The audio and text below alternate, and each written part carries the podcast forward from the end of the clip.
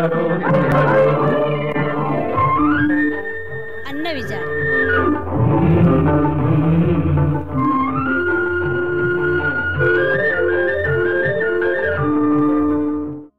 നമസ്കാരം.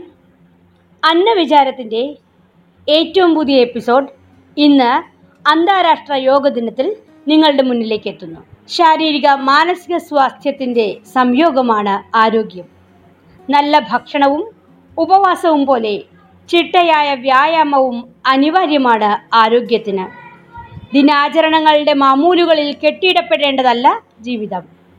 മറിച്ച് ദിനാചരണങ്ങളെ ഊർജമുള്ള ഓർമ്മപ്പെടുത്തലുകളാക്കി മാറ്റി ഋഷിവര്യന്മാർ പകർന്നു തന്ന സ്വാസ്ഥ്യത്തിന്റെ ഈ മന്ത്രങ്ങളെ നൈരന്തര്യങ്ങളാക്കി തീർക്കേണ്ടതുണ്ട്. ഇനിയും വൈകിക്കൂടാ യോഗയുടെ സോപാനങ്ങളിലേക്ക് പ്രവേശിക്കുവാൻ. ഇന്നത്തെ ചോദ്യരസത്തിൽ ചോദ്യങ്ങളുമായി ഡോക്ടർ പ്രമീള നന്ദകുമാറും ഉത്തരങ്ങളുമായി രണ്ട് പതിറ്റാണ്ടിലേറെ യോഗയെ നിത്യജീവിതത്തിന്റെ ഭാഗമാക്കി മാറ്റിയ അന്നവിചാരത്തിന്റെ സംവിധായകൻ ശ്രീ പി ടി വിനോദ് കുമാറും. എന്താണ് യോഗ? അത് മനസ്സിനു വേണ്ടിയുള്ളതാണോ? അതോ ശരീരത്തിനു വേണ്ടിയുള്ളതാണോ? യുജ് എന്ന സംസ്കൃത ധാതുവിൽ നിന്നാണ് യോഗ എന്ന പദം ഉദ്ഭവിച്ചത് യുജ്യതേ ഇത് യോഗ എന്നാൽ സംയോജിപ്പിക്കുക ഐക്യപ്പെടുത്തുക സമരസപ്പെടുത്തുക എന്നൊക്കെ അർത്ഥം. അതായത് നമ്മുടെ ശരീരവും മനസ്സും ആത്മാവിനെയൊക്കെ സംയോജിപ്പിച്ച് ആത്മ സാക്ഷാത്കാരത്തിലേക്ക് നയിക്കുക എന്നർത്ഥം. നമ്മുടെ മനുഷ്യജന്മത്തിന്റെ ആത്യന്തിക ലക്ഷ്യം തന്നെ ആത്മസാക്ഷാത്കാരമാണ്. ഇതിലേക്ക് എത്തിച്ചേരുവാനൊക്കെ ആയിട്ട് നമ്മൾ വിവിധ സാധനങ്ങൾ അനുഷ്ഠിക്കേണ്ടതായിട്ട് യോഗശാസ്ത്രം അനുശാസിക്കുന്നുണ്ട്. നമ്മുടെ കാലാവസ്ഥയെ അതിജീവിക്കാനും രോഗങ്ങളെ പ്രതിരോധിക്കാനുമായി ശരീരത്തിനും മനസ്സിനെയും ഒക്കെ ശക്തമാക്കുവാനും നമ്മുടെ ഋഷീശ്വരന്മാർ കണ്ടെത്തിയ ഒന്നാണ് യോഗവിദ്യ. ഷഡ് ദർശനങ്ങളിൽ ഒന്നാണ് യോഗം. പതഞ്ജലി മഹർഷിയാണ് ഇതിന്റെ ആചാര്യനായിട്ട് കരുതിപ്പോരുന്നത്. മഹർഷിയുടെ യോഗസൂത്രത്തിൽ യോഗയെ നിർവചിച്ചിരിക്കുന്നത് ഇങ്ങനെയാണ്. ചിത്തവൃത്തി നിരോധ യോഗ എന്നുവെച്ചാൽ മനസ്സിന്റെ ചിന്തകൾക്കുമേൽ സ്വാധീനം നേടി അവയെ അകറ്റി നിർത്തുന്നതിനുള്ള പരിശീലനമാണ് യോഗ. നമ്മുടെ മനസ്സിലെ ചിന്തകൾ കുതിരകളെ പോലെയാണ്. കടിഞ്ഞാൽ നമ്മുടെ കയ്യിലാണെങ്കിൽ കുതിരയെ നമുക്ക് നയിക്കാൻ കഴിയും. അല്ലെങ്കിൽ കുതിര നമ്മെ എങ്ങോട്ടെങ്കിലൊക്കെ കൊണ്ടുപോകും. അതുകൊണ്ട് യോഗ ചിത്തവൃത്തി നിരോധ. യോഗ പരിശീലിക്കുന്നതിന് ഉത്തമമായ സമയം ഏതാണ്? യോഗ പരിശീലിക്കുന്നതിനുള്ള ഉത്തമമായ സമയം രാവിലെ അല്ലെങ്കിൽ വൈകിട്ടാണ്. പക്ഷേ ഇന്നത്തെ തിരക്കേറിയ ജീവിത സാഹചര്യത്തിൽ പലർക്കും രാത്രി കാലങ്ങളിലോ ജോലിയുള്ളവരൊക്കെ ഉണ്ട്. അപ്പോൾ അവർക്കൊക്കെ ജോലി കഴിഞ്ഞ് വന്നതിന് ശേഷം പകൽ സമയത്തും ചെയ്യാം. പക്ഷേ നമ്മൾ വയർ വയറ് എം ടി ആയിരിക്കണം. എം ടി സ്റ്റൊമക്കിലേ യോഗ ചെയ്യാൻ പാടുള്ളൂ. കുട്ടികൾക്ക് യോഗ ചെയ്യേണ്ടതുണ്ടോ? ഇന്നത്തെ കാലഘട്ടത്തിൽ മാതാപിതാക്കളെ പോലെ തന്നെ കുട്ടികളും ഒത്തിരി സ്ട്രെസ്സും ടെൻഷനും ഒക്കെ അനുഭവിക്കുന്നുണ്ട്. കാരണം പണ്ട് കാലങ്ങളിൽ നമ്മൾ പത്ത് മണിക്ക് സ്കൂൾ തുടങ്ങി വൈകിട്ട് നാല് മണിക്ക് കഴിയുന്ന ഒരു കാലഘട്ടമായിരുന്നു. ഇന്ന് മിക്കവാറും പല സ്കൂളുകളും രാവിലെ എട്ട് മണി അല്ലെങ്കിൽ ഒൻപത് മണിക്ക് തുടങ്ങി ഉച്ചയോടുകൂടി കഴിയുന്നു. പിന്നെ വന്നു കഴിഞ്ഞാൽ ഉടനെ tuition. Maths maths tuition English tuition അങ്ങനെ പലയിടത്തും ട്യൂഷൻ കുട്ടി ഫുള്ളി എൻഗേജ്ഡാണ് അപ്പോൾ കുട്ടിക്ക് സ്കൂളിൽ നിന്നുള്ള ടെ സ്കൂളിൽ നിന്നുള്ള ഹോംവർക്കിന്റെ ടെൻഷൻ അങ്ങനെ ഒത്തിരി ടെൻഷൻ കുട്ടികൾ അനുഭവിക്കുന്നുണ്ട്. അപ്പോൾ കുട്ടികൾ എല്ലാവരും യോഗ ചെയ്യണം എന്നുള്ളതാണ് എന്റെ നിർദ്ദേശം. കാരണം മറ്റുള്ള വ്യായാമ മുറകളിൽ നിന്നൊക്കെ ഭിന്നമായി യോഗ ചെയ്തു കഴിഞ്ഞിട്ടുണ്ടെങ്കിൽ നല്ല ഏകാഗ്രത ലഭിക്കുവാനും അതുപോലെ നല്ല ശാരീരിക ക്ഷമത നിലനിർത്തുവാനൊക്കെ സാധിക്കും. പണ്ട് കാലങ്ങളിൽ കുട്ടികൾക്ക് എല്ലാവർക്കും നല്ല ഫിസിക്കൽ ആക്ടിവിറ്റീസ് ഉണ്ടായിരുന്നു. ഇന്നിപ്പോൾ ഡിജിറ്റലൈസേഷന്റെ ഒക്കെ ഭാഗമായിട്ട് അത് വളരെ കുറഞ്ഞിട്ടുണ്ട്. അപ്പോൾ എല്ലാ കുട്ടികളും യോഗ ചെയ്യണമെന്ന് തന്നെയാണ് എന്റെ അഭിപ്രായം. യോഗ ചെയ്യുന്നത് രോഗശമനത്തിന് വേണ്ടിയാണോ? അങ്ങനെയെങ്കിൽ സ്ത്രീകളും പ്രായമായവരും ഏതെങ്കിലും രോഗമുള്ളവരും യോഗ പരിശീലിക്കുമ്പോൾ എന്തെങ്കിലും മുൻകരുതൽ സ്വീകരിക്കേണ്ടതുണ്ടോ? യോഗയിലൂടെ ഒരു രോഗിയെ പൂർണമായും ചികിത്സിച്ച് മാറ്റാമെന്ന് യോഗയുടെ ഒരു അടിസ്ഥാന ഗ്രന്ഥങ്ങളിലും പ്രതിപാദിക്കുന്നില്ല. എങ്കിൽ കൂടി diabetes mellitus high B P high cholesterol ഇങ്ങനെയുള്ള ജീവിതശൈലി രോഗങ്ങൾ ഒരു നല്ല പരിശീലകന്റെ അടുത്തു നിന്നും നിത്യേന അഭ്യസിക്കുകയാണെങ്കിൽ ഈ പറഞ്ഞ അസുഖങ്ങളൊക്കെ നിയന്ത്രണ നിയന്ത്രണത്തിൽ വരുന്നതായിട്ട് കാണുന്നുണ്ട്. അതിന്റെ ഒത്തിരി പഠനങ്ങളും ഗവേഷണങ്ങളും ഒക്കെ പുറത്തു വന്നിട്ടുണ്ട്. ഒത്തിരി വ്യക്തികൾക്ക് അതിന്റെ ഗുണവും ലഭിക്കുന്നുണ്ട്. കാലഘട്ടങ്ങൾ മാറിയതനുസരിച്ചിട്ട് യോഗയിലും അതിന്റെ ചില ഗവേഷണങ്ങളൊക്കെ പുറത്തു വന്നിട്ടുണ്ട്. അതിന്റെ ഭാഗമായി യോഗ തെറാപ്പി എന്ന് പറയുന്ന ഒരു പുതിയ ഘടകം തന്നെ ഉടലെടുത്തിട്ടുണ്ട്. വിദേശത്താണ് അതിന്റെ കൂടുതൽ പഠനങ്ങളും ഗവേഷണങ്ങളും നടക്കുന്നത്.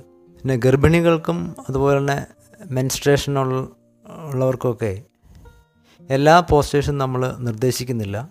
ഗർഭിണികളൊക്കെ ചില യോഗാസനങ്ങൾ ചെയ്യുകയാണെങ്കിൽ സുഖപ്രസവത്തിനുള്ള സാധ്യതകൾ കൂടുതലായി കാണുന്നുണ്ട്. അതുപോലെ മെൻസ്ട്രേഷൻ പെയിനുള്ളവർക്ക് പ്രാണായാമം ചെയ്യുകയും ചില സ്ട്രെച്ചിങ് എക്സസൈസൊക്കെ ചെയ്യുകയാണെങ്കിൽ അവർക്ക് മെൻസ്ട്രൽ പെയിൻ കുറഞ്ഞു വരുന്നതായിട്ടും കാണുന്നുണ്ട്. പ്രായമേറിയവരൊക്കെ ഒരു പരിശീലകന്റെ അടുത്തുനിന്ന് തന്നെ പോയി പരിശീലിക്കുന്നതാണ് നല്ലത്. മിക്കവാറും പലർക്കും പല മരുന്നുകളും ഒക്കെ കഴിക്കുന്നുണ്ടാവും. ഹയർ ബി പി ഇങ്ങനെയൊക്കെ ഉള്ളവർ എല്ലാ പോസ്റ്റേഴ്സും പ്രത്യേകിച്ച് ഇൻവേർട്ടഡ് പോസ്റ്റേഴ്സും നമ്മൾ ചെയ്യിക്കാറില്ല. അതൊക്കെ ഒരു പരിശീലകന്റെ അടുത്ത് നിന്ന് പരിശീലിക്കാവുന്നതേ ഉള്ളൂ. യോഗയിൽ അഷ്ടാംഗ മാർഗങ്ങളെ പറ്റി പ്രതിപാദിക്കുന്നുണ്ടല്ലോ. ഇവ എന്താണെന്ന് ഒന്ന് വിശദീകരിക്കാമോ? മനുഷ്യനെ ആത്മസാക്ഷാത്കാരത്തിലേക്ക് നയിക്കുന്നതിന് വേണ്ടി രാജയോഗത്തിലെ അഷ്ടാംഗ യോഗത്തിലെ ആദ്യ പടി എന്ന് പറയുന്നത് യമമാണ്. യമത്തിൽ പ്രധാനമായിട്ട് അഞ്ച് കാര്യങ്ങളെക്കുറിച്ച് പറയുന്നു.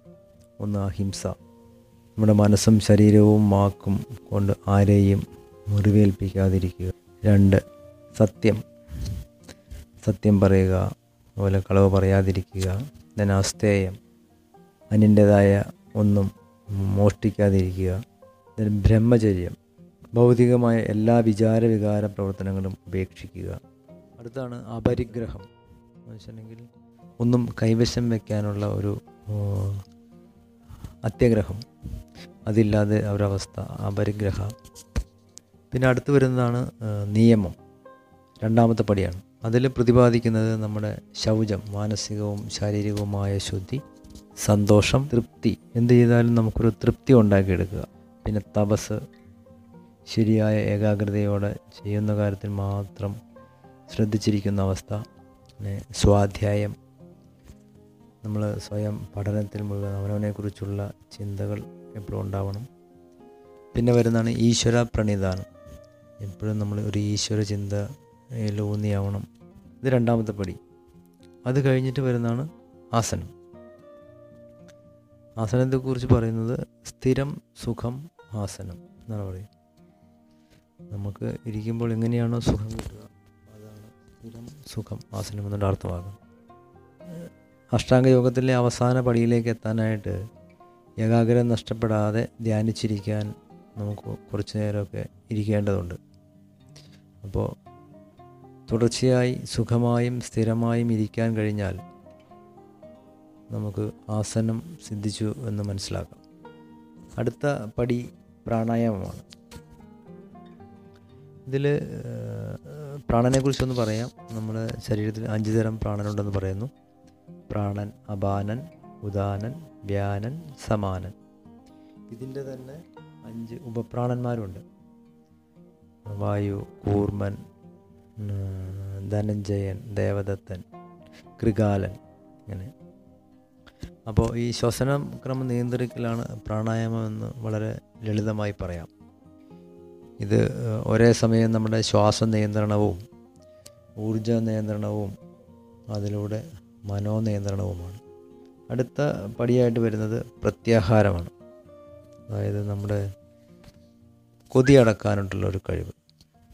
നമ്മുടെ പഞ്ചേന്ദ്രിയങ്ങളായ കണ്ണ് മൂക്ക് നാക്ക് അതൊക്കെ ചെവി പല ഗന്ധത്തോടുള്ള കൊതി ഉണ്ടാവും സ്പർശത്തോടുള്ള കൊതി ഉണ്ടാവും രുചിയോടുള്ള കൊതി ഉണ്ടാവും ശബ്ദത്തോടുള്ള കൊതി ഉണ്ടാവും അപ്പോൾ ഇതൊക്കെ അടക്കാനുള്ള ഒരു കഴിവാണ് പ്രത്യാഹാരം എന്ന പടി കൊണ്ട് അർത്ഥമാക്കേണ്ടത്. അടുത്ത പടിയാണ് ധാരണ എന്ന് പറയുന്നത്. ധാരണ എന്ന് പറയുമ്പോൾ നല്ല കോൺസെൻട്രേഷനാണ് ധാരണ എന്ന് പറയുന്നത്. ഏതെങ്കിലും ഒരു തത്വത്തിലോ ഒരു ബിന്ദുവിലോ അല്ലെങ്കിൽ ദൈവത്തിലോ ശ്രദ്ധ കേന്ദ്രീകരിക്കുകയാണ് ലക്ഷ്യം. അങ്ങനെ ഏകാഗ്രത കൈവന്നു കഴിഞ്ഞിട്ടുണ്ടെങ്കിൽ നമുക്ക് അടുത്ത പടിയായ ധ്യാനത്തിലേക്ക് കടക്കാം. ധ്യാനം എന്ന് പറയുന്നത് ഏകാഗ്രതയുടെ ധാരമുറിയാതെ ഉള്ള തുടർച്ചയാണ് ധ്യാനം എന്ന് പറയുന്നത്. ഈ ഏഴ് പടികളും കഴിഞ്ഞാൽ അടുത്ത പടിയാണ് സമാധി എന്ന് പറയുന്നത്. ധ്യാനത്തിന്റെ നിഷ്ഠാപൂർണമായ പരിസമാപ്തിയാണ് സമാധി കൊണ്ട് അർത്ഥമാക്കുന്നത്. രണ്ട് തരത്തിലുള്ള സമാധി ഉള്ളതായിട്ട് പതഞ്ജലി മഹർഷി പറയുന്നു. ഒന്ന് സമ്പ്രജ്ഞതാ സമാധി എന്നും അതുപോലെ അസംപ്രജ്ഞാത സമാധി എന്നും ഇതിൽ സമ്പ്രജ്ഞാത സമാധിയിൽ അപ്പോൾ വെളിപ്പെട്ട നമുക്ക് തത്വങ്ങളെയൊക്കെ കുറിച്ച് വീണ്ടും മനനം ചെയ്യാനും ശിഷ്യന്മാർക്കൊക്കെ പറഞ്ഞു കൊടുക്കാനും ഒക്കെ സാധിക്കും. എന്നാൽ രണ്ടാമത്തെ സമാധിയിൽ അല്പം പോലും ആ വ്യക്തിക്ക് ബോധം അവശേഷിക്കില്ല. അതുകൊണ്ട് തന്നെ അദ്ദേഹത്തിന് ഒരു തിരിച്ചുവരവില്ല. അദ്ദേഹത്തിന്റെ ജീവാത്മാവ് പരമാത്മാവിൽ ലയിച്ചു ചേരുന്നു. പിന്നീട് ജനനവുമില്ല മരണവുമില്ല. അപ്പോൾ ഇതാണ് അഷ്ടാംഗ യോഗത്തിലെ ഈ എട്ട് പടികൾ. യോഗ പരിശീലിക്കുന്നത് ഒരു മനുഷ്യന്റെ കർമ്മമണ്ഡലത്തിൽ എത്രമാത്രം ഗുണം ചെയ്യും? യോഗയെ ഗൗരവമായി സമീപിക്കുന്ന ഒരു വ്യക്തിയെ സംബന്ധിച്ചിടത്തോളം അദ്ദേഹം അഷ്ടാംഗ യോഗത്തിലൂടെ കടന്നു പോകേണ്ടതുണ്ട്. ശരിയായ യമനിയമ ആസന പ്രാണായാമം നടത്തുന്നതിലൂടെ അദ്ദേഹത്തിന് നല്ല രീതിയിലുള്ള ഈ യമനിയമ ആസന പ്രാണായാമം ഒക്കെ ആ വ്യക്തിയുടെ ജീവിതചര്യയായി മാറുമ്പോൾ അദ്ദേഹം ഒരു സ്ട്രെസ് ഫ്രീ വ്യക്തിയായി മാറുന്നു. അപ്പോൾ അതുകൊണ്ടുണ്ടാവുന്ന നേട്ടം എന്താണെന്ന് വെച്ചിട്ടുണ്ടെങ്കിൽ ജീവിതത്തെ അദ്ദേഹം വളരെ പോസിറ്റീവായിട്ട് കാണുന്നു. നല്ല കാര്യക്ഷമതയുള്ള ഒരു വ്യക്തിയായി മാറുന്നു. നല്ല ഒരു പ്രൊഡക്ടിവിറ്റിയുള്ള ഒരു വ്യക്തിയായിട്ട് മാറുന്നു. അപ്പം അതുകൊണ്ട് യോഗ പരിശീലിക്കുന്ന ഒരു വ്യക്തിയുടെ കർമ്മമണ്ഡലത്തിൽ യോഗ അത്രമാത്രം സ്വാധീനം ചെലുത്തുന്നുണ്ട്.